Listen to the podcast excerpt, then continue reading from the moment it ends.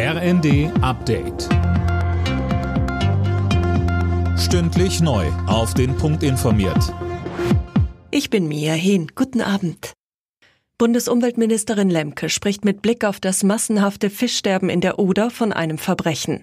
Die Behörden in Mecklenburg-Vorpommern warnen davor, an der Flussmündung zu fischen. Mehr von Tim Pritztrup. Noch ist nicht abschließend geklärt, was die Umweltkatastrophe verursacht hat. Vieles spricht aber dafür, dass auf polnischer Seite Chemieabfälle in die Oder gekippt wurden. Dort wurden bereits Ende Juli 25 Kilometer südwestlich von Breslau tote Fische entdeckt. Allerdings haben die Behörden erst jetzt reagiert, nachdem auch auf deutscher Seite tonnenweise Fischkadaver aus dem Fluss geholt wurden.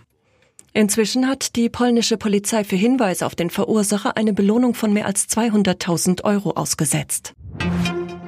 Bundesinnenministerin Faeser hat die Messerattacke auf den Schriftsteller Salman Rushdie scharf verurteilt. In der Bild am Sonntag gibt sie dem Iran eine Mitschuld an der Tat. Vor über 30 Jahren hatte der damalige religiöse Führer Khomeini zum Mord an Rushdie aufgerufen.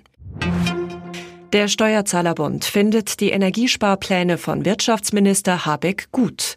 Präsident Holznagel sagte der Bildzeitung, jede eingeforderte Sparmaßnahme müsse durch die Politik vorgelebt werden. Mehr von Nanju Kuhlmann. Habeck hatte vorgeschlagen, dass öffentliche Gebäude nur noch bis auf 19 Grad beheizt werden sollen. Ausgenommen davon sind Krankenhäuser und soziale Einrichtungen.